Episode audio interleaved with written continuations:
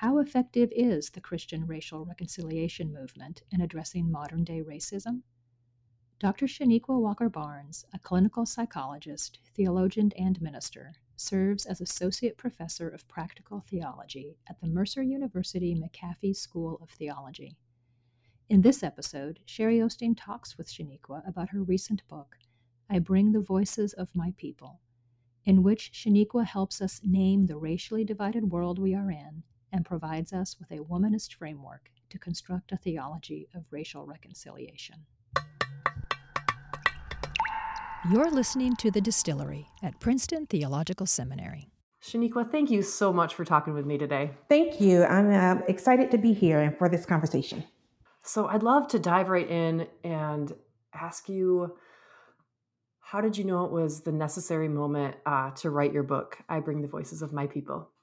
I knew I was going to write this book the moment, um, really, as soon as I got introduced to the racial reconciliation movement. I remember being a student in seminary, sitting in a class on racial reconciliation and thinking, I'm going to write something about this one day, but feeling like I needed to offer something different.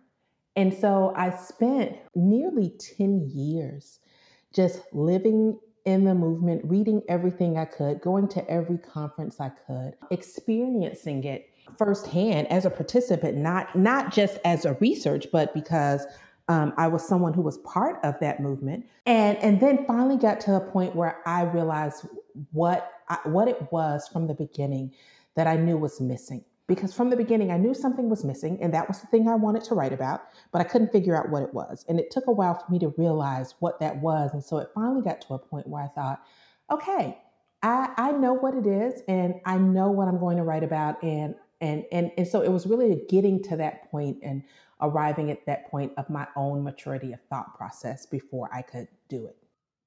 So, when you were a seminary student and you just had a vague sense that there was something missing, how would you briefly describe what racial reconciliation was at that time? Racial reconciliation, as I was first introduced to it, was often the stories of Black and white men, usually developing friendship right? It was about white men moving into Black neighborhoods. It was about pastors of um, Black and white churches partnering together.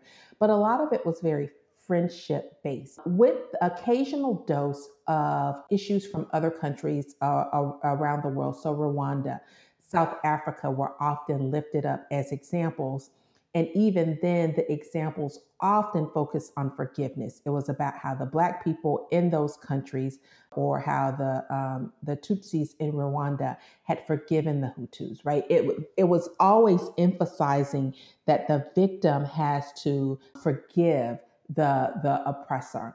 And, and so that was really the model that I was introduced to. Which certainly still has a lot of traction in a lot of places. Yes. Um, I was reading something recently and, you know, and, and it had a, a whole section on forgiveness and how so much of this is about forgiveness.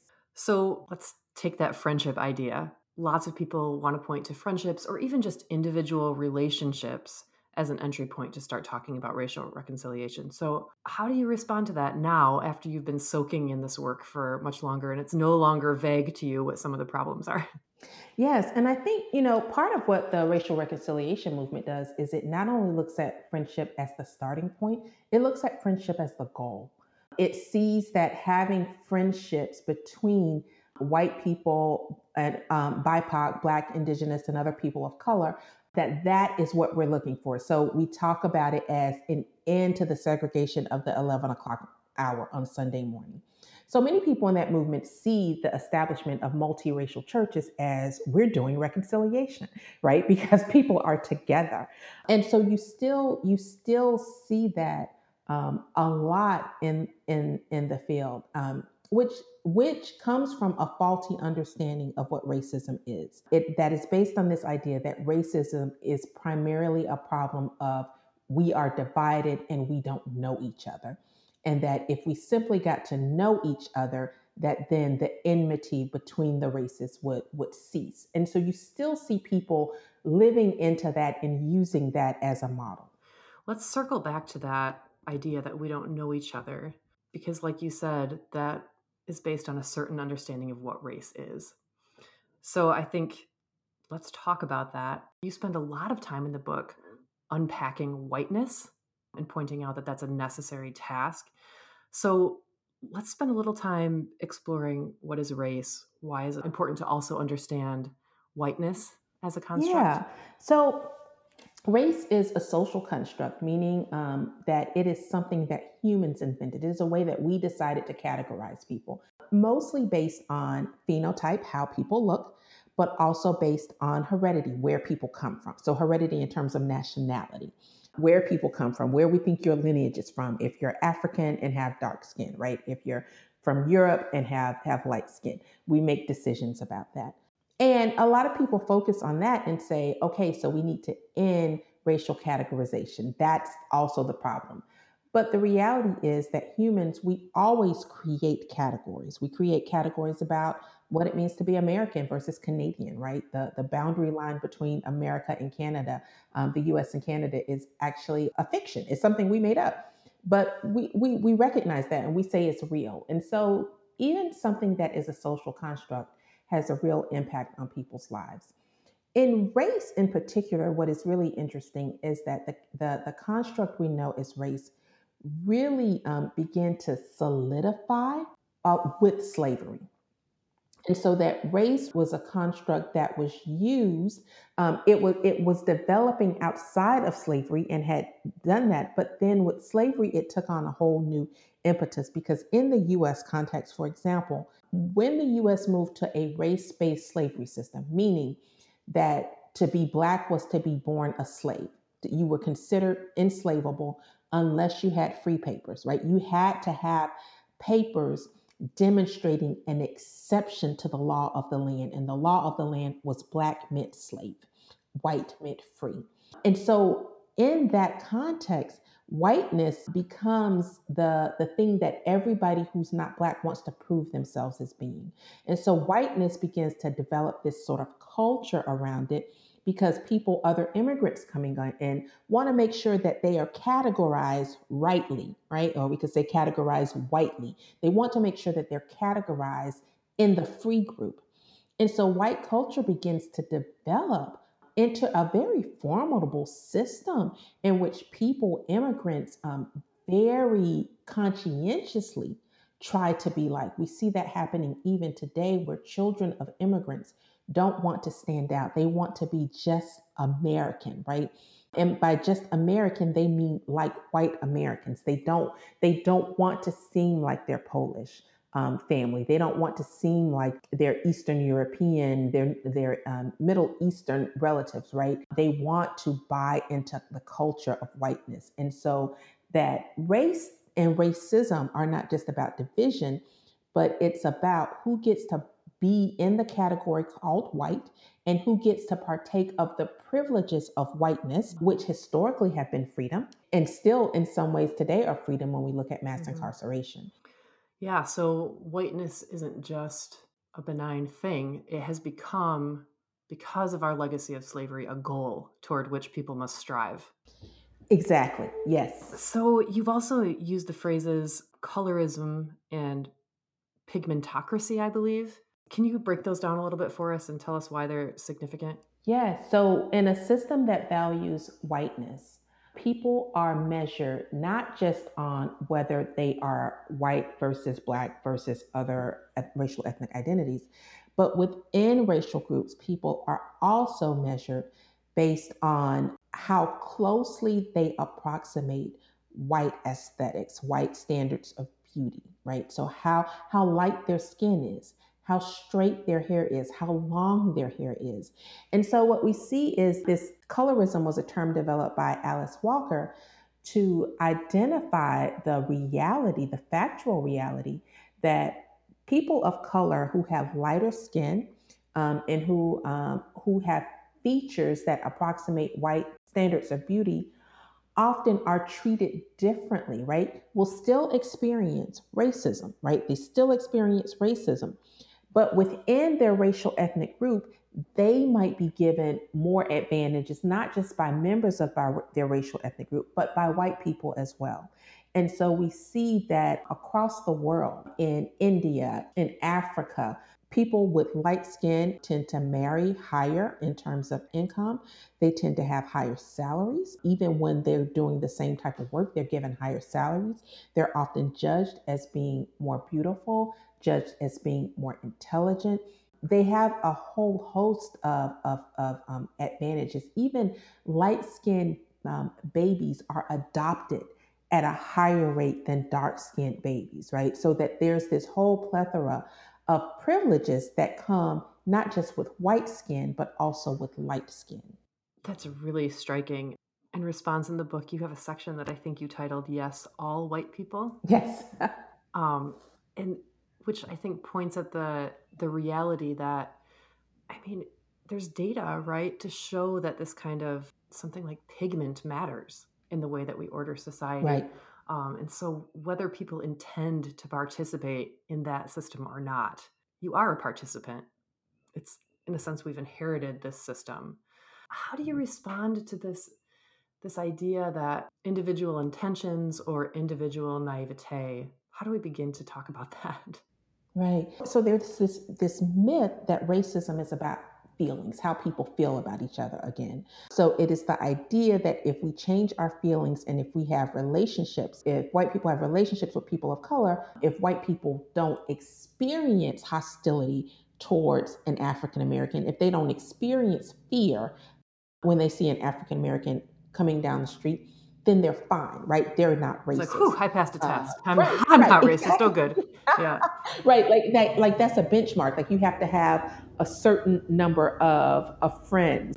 I actually saw friends having a conversation on um, social media, a group of women of color saying, Has anybody ever gotten the sense that you're part of a white woman's collection? Right? Like that, that you, a white woman has a collection of women of color friends that then she can point to and say, see, I'm not racist. Um, and so it's it's that idea, right? That it's all about our, our feelings. And so people focus on their feelings and say, then I'm not racist, I don't benefit from the system. But the system is not about your feelings. The system is about whiteness and who who is white, not just who calls themselves white, because that's another thing people like, well, I don't consider myself white. It doesn't matter what you consider yourself because racial identities are um, not just the identities we buy into, they are the identities that are imposed on us. It is, it is the way in which the world sees us. And so if the world sees you as white and treats you as white, you're going to get white privilege. You didn't have to do anything to earn it. You were just born in white skin in the United States. But simply by being born in white skin in the United States, you are participating in a system of racism unless you are participating in, in, in forming an anti-racist world. So your default state is being a participant in a racist society. And uh, I mean, this has been thrown into stark relief this week as we heard the the news of Ahmaud Arbery, um, and heard his story that um, yes, he's certainly a participant in a system he not of his creation. And so are the men who hunted him down while he was out for a run. You know i, I have a, a, a, friend from seminary who has pastored for a good eight nine years and he's a white male pastored in a predominantly african american neighborhood. And, and he posted this morning he said jogging i've jogged through that 90% black neighborhood on countless number of mornings over those years. And not once did anybody ever see me as a threat, even though I clearly didn't belong, right? Even though I'm clearly an outsider. Um, not once did anybody ever call the police on me. Not once did anybody ever feel like they needed to confront me about who I was and why I was there. And certainly no one ever felt the need to do that violently, that he never felt like he was going to be at risk in that type of way from being a white man in a black neighborhood. But this idea that you can't even presume safety just in running. There's another case this morning that is coming up out of Indianapolis, Sean Reed, of a police shooting that was was filmed on Facebook Live because he he went live once the police started chasing him. And so even even in that way, there are some characteristic ways that white people will respond to those cases that actually show the culture of whiteness that white people have been indoctrinated into. And one is we don't know what happened. Let's wait. right? So let's see what the system does. So I talk about these four hallmarks of whiteness, and one of which is trust in the system, trust in authority. And so a characteristic response of white people when these stories comes out is we need to wait and see what happens. Let's let it work through the because system. we have faith that the justice system. Yes, the justice work. system is going to do its work. So all we have to do is wait and see if the system does the right thing. And then if the system doesn't do the right thing, then maybe we need to do something. But there's this assumption that, um, well, why was he running? Obviously, if they chased him, something must have been happening, right? If they felt the need to shoot him, something must have been happening, right? And so, again, it's because you trust that the system doesn't go bad. The, the system treats people fairly. Because if you have been able to assume fairness in how you've been treated, you assume it's the same way for other people, right? And then the other thing is um, conformity is another mark. And so, you know, silence. Um, the system of whiteness requires silence, people to be silent in the face of evil. People had to be silent in the face of slavery, right? And so people will see this and say, well, that doesn't affect me um, I'm not going to speak up about it. And so I'm just going to go on about my business because I don't want to stand out. I don't want to seem like the angry person. I don't want to seem odd to my white friends and my white family members. And so that you have these incidences that come up over and over again, these killings that come up over and over again. And there is just utter silence about it. I love that you use language of principalities and powers. And there's a true need for those things to be torn down which you can't do if your mo is is silence or inaction or uh, even timidity talk us into what does sin have to do with this it seems obvious but i think it's worth exploring yeah um, so you know jim Wallis recently wrote a book um, america's original sin in, in, in which he's taking off this notion that many African Americans and other people have been saying for a long time that slavery, um, the enslavement of, of Africans, and the genocide of Native Americans are um, America's original sin. It is the, the foundation on which our society was constructed. And that, and we've never dealt with that foundation. We've never dealt with the displacement, the land theft, and, and the mass murder of Indigenous Americans, and we've never dealt with the kidnapping and the enslavement and also the mass murder of African Americans. And so that's the foundation that we're working with. And that sin shows up in all forms of our society, in our criminal justice system. We are now seeing firsthand the health system in ways that we've ne- you know that we've not talked about as much health disparities and how racism is borne out in health disparities yeah, and as the pandemic unfolds, it's lifted the veil yes on that yeah for more people. yes certainly. and so people are seeing oh wait this affects that too right and and you can't you can't fight that by just hoping that it'll go away. Um, you can't fight that and you can't change that by assuming that that's just the fault of a few bad apples, right? We've often been taught that white supremacy, that's something that just a few bad, you know, people do. The rest of people are good. And so if everybody else just continues being good, these problems will go away. But we see over and over again that doesn't happen. That if we are going to defeat, transform the powers, we have to actively engage them. They don't they don't change by themselves. They don't fall by themselves. We have to do that work. We've been talking about race in general but you come to this conversation from the particularity of a womanist perspective. Tell me what unique contribution that makes. It's significant Yes. And so, you know, womanism centers the perspectives of Black women and says that we want to center our lived experience, and that is how we make claims about the world. That's how we make claims about who God is. We believe that God speaks to us through our unique experience.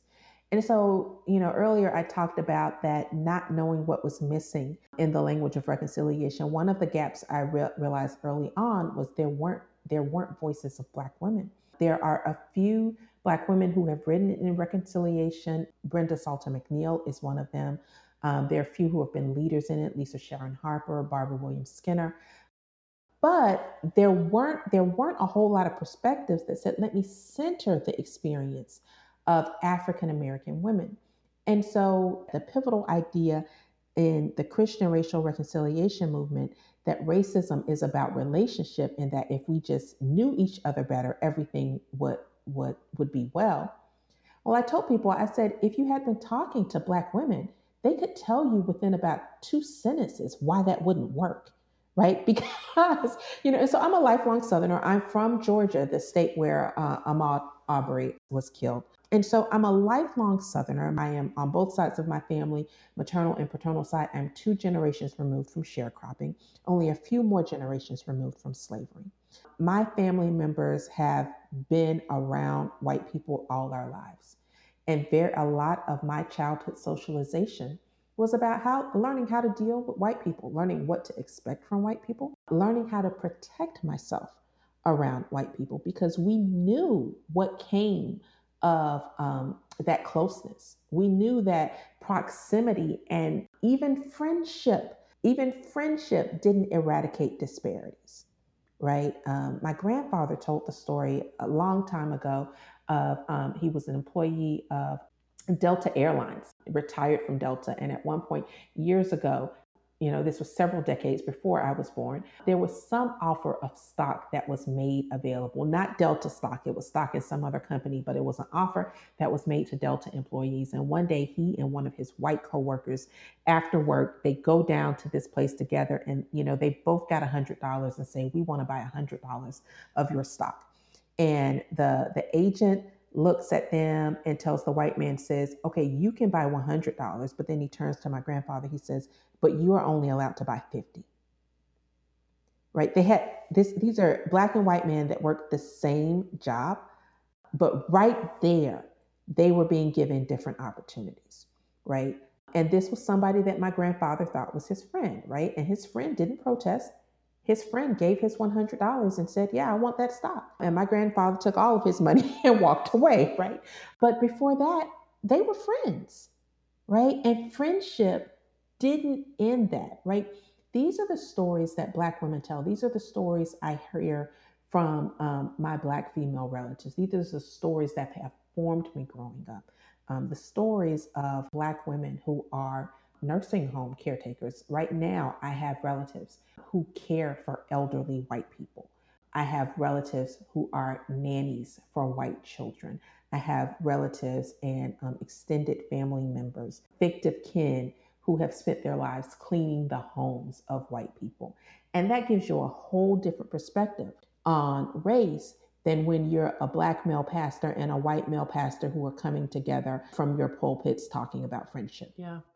Because generationally and relationally, proximity to white people has not substantially changed the lives or inheritance of black people. Yeah, and in some ways for for black women in particular, proximity can make it worse. It can actually dispose us to more forms of abuse. We have seen that in some of the narratives of enslaved black women who were placed in the in the homes, you know. So we talk about the house slaves versus the field slaves. And people often want to look at the experience of house slaves as so much better because you weren't out in the field.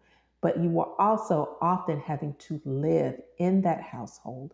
You were at the beck and call of that white mistress at every moment of your life you you could be sexually assaulted at any moment you had no protection no distance right you were always there the terror was constant and so we often don't think about that as that proximity doesn't actually necessarily make things better because power still structures relationships. So just because you're in relationship with someone doesn't mean it's a relationship of equal power.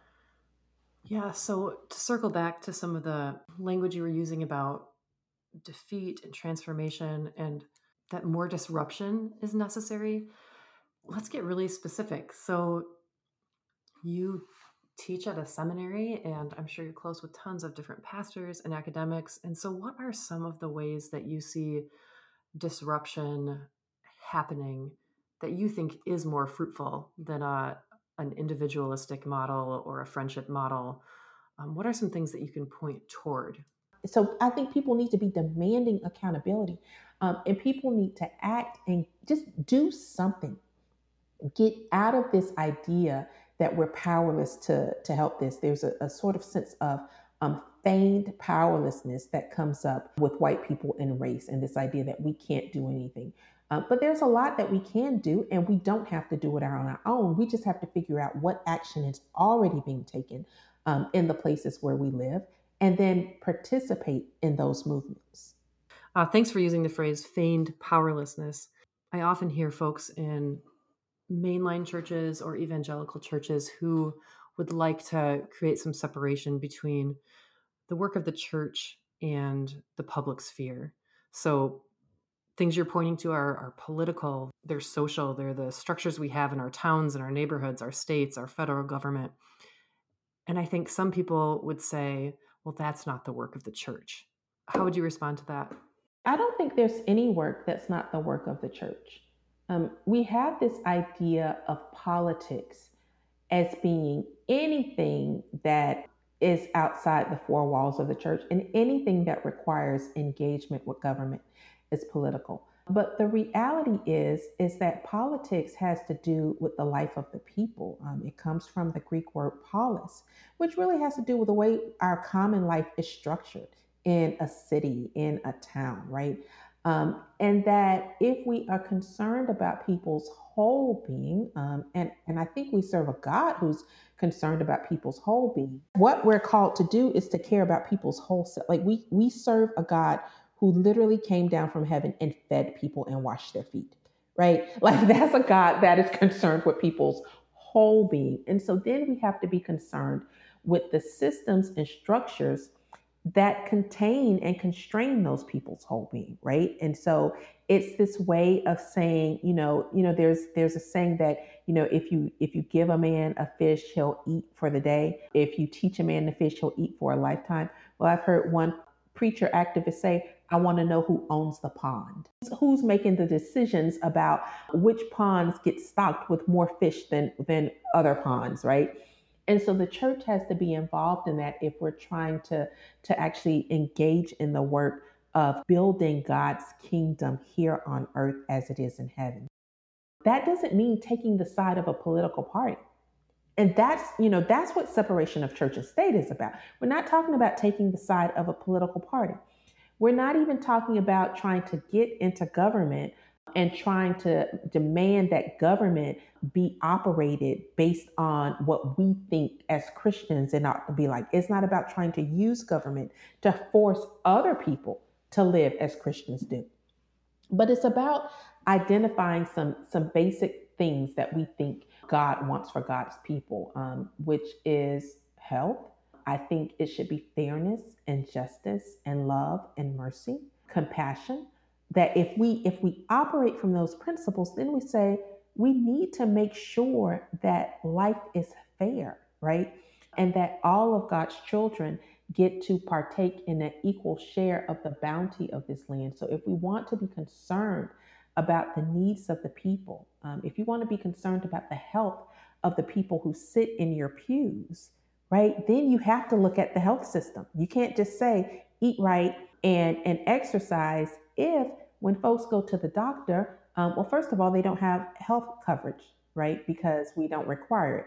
Or that then, even when they go to the doctor, um, doctors don't take their concerns seriously because of their racial bias, right? Those are the types of things that as Christians, we can intervene in. One of the things I appreciate about your book is that you don't pretend that any of this work is simple or easy or even work that you really want to have to do at all. so, talk a little bit about how you ground yourself in the midst of the, the challenges. That's hard. Um, at times, I want to give up on the work of racial justice. At times, I wish I could not see the world as being as full of systemic oppression. You know, I wish I could have, you know, kind of the the shutters over my eyes to not see, but kind of once you see it, it can't be unseen and I wish I could not care. At times, I wish I could honestly give up on the church. I, I, I move into those temptations frequently because I think more effective work is being done by people in secular spaces who take this seriously and aren't as burdened Um, because I think the burden sometimes of thinking if we're just good, nice Christians, that that burdens us in a way and weighs us down in a way that we can't do the work. But I'm, I'm grounded in, for one thing, relationships. Um, and this is where I do think relationships are important with other justice seeking Christians who can help shore me up and also affirm, like, it, it helps to have people who can affirm that you're not crazy right? Like, because so much of this in our Christian world is countercultural, right? That we can be, we can, we can be made to think that we're crazy for being the one for advocating for fairness, for advocating for inclusivity in the different spaces we're in. And so we can start to doubt ourselves. So it helps to have a community. And for me, I found some places that are formal communities and places I need to go to every year. The Samuel DeWitt Proctor Conference is a place, that conference I feel they need to go to every year because it's a place where, okay, there are other people in the world, there are other Christians in the world, Black Christians in the world who are as passionate about these issues as I am from an intersectional lens. And so I think there are different spaces where you need to find your people in your niche. Um, I found them at some of the Sojourners events. I found them in different places in different times, and then and building those relationships. So I do think it helps to have a community. I'm not trying to do this work by yourself. You you got to find a community, and then my own practices of devotion and meditation and self care. It really helps me to find ways to be a whole person outside of the work um, so that I can engage in the work because the the the work of advocating for justice is um, something that requires us to enter the fray over and over again and it wears us down which i think is another reason we're seeing the health disparities that we're seeing um, with re- relation to this um, covid pandemic. Um, they've been there. Activists I think often die at a much faster rate. And that's something people talk about in activist communities. And now we're seeing that with this with this pandemic. It's becoming much more national.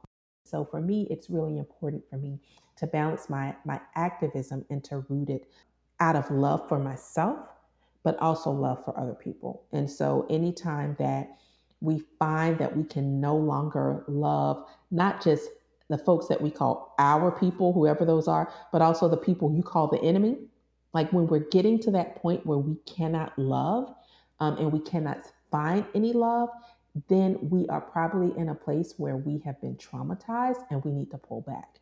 Um, we're experiencing compassion fatigue and we need to pull back and we need to engage in some real restorative care and nurturing so that we can go back into the work because we have to do it out of love. We have to do it out of love for humanity, we have to do it out of love for God, and we have to do it out of love for ourselves. And so I think all the practices for me, which are daily, right? It, it is about how I get up in the morning and whether or not I stretch in the morning and whether or not I go do my scripture reading and my meditation in the morning. This morning, it was about stopping when I happened to get on Twitter um, in the midst of a rant about Ahmaud Arbery. And I noticed that Samuel DeWitt Proctor was doing their morning prayer and, and devotional time. And it was about stopping and participating in that, right? And, and singing the songs, singing It Is Well with My Soul, and thinking, yes, right, all right, it is well, right?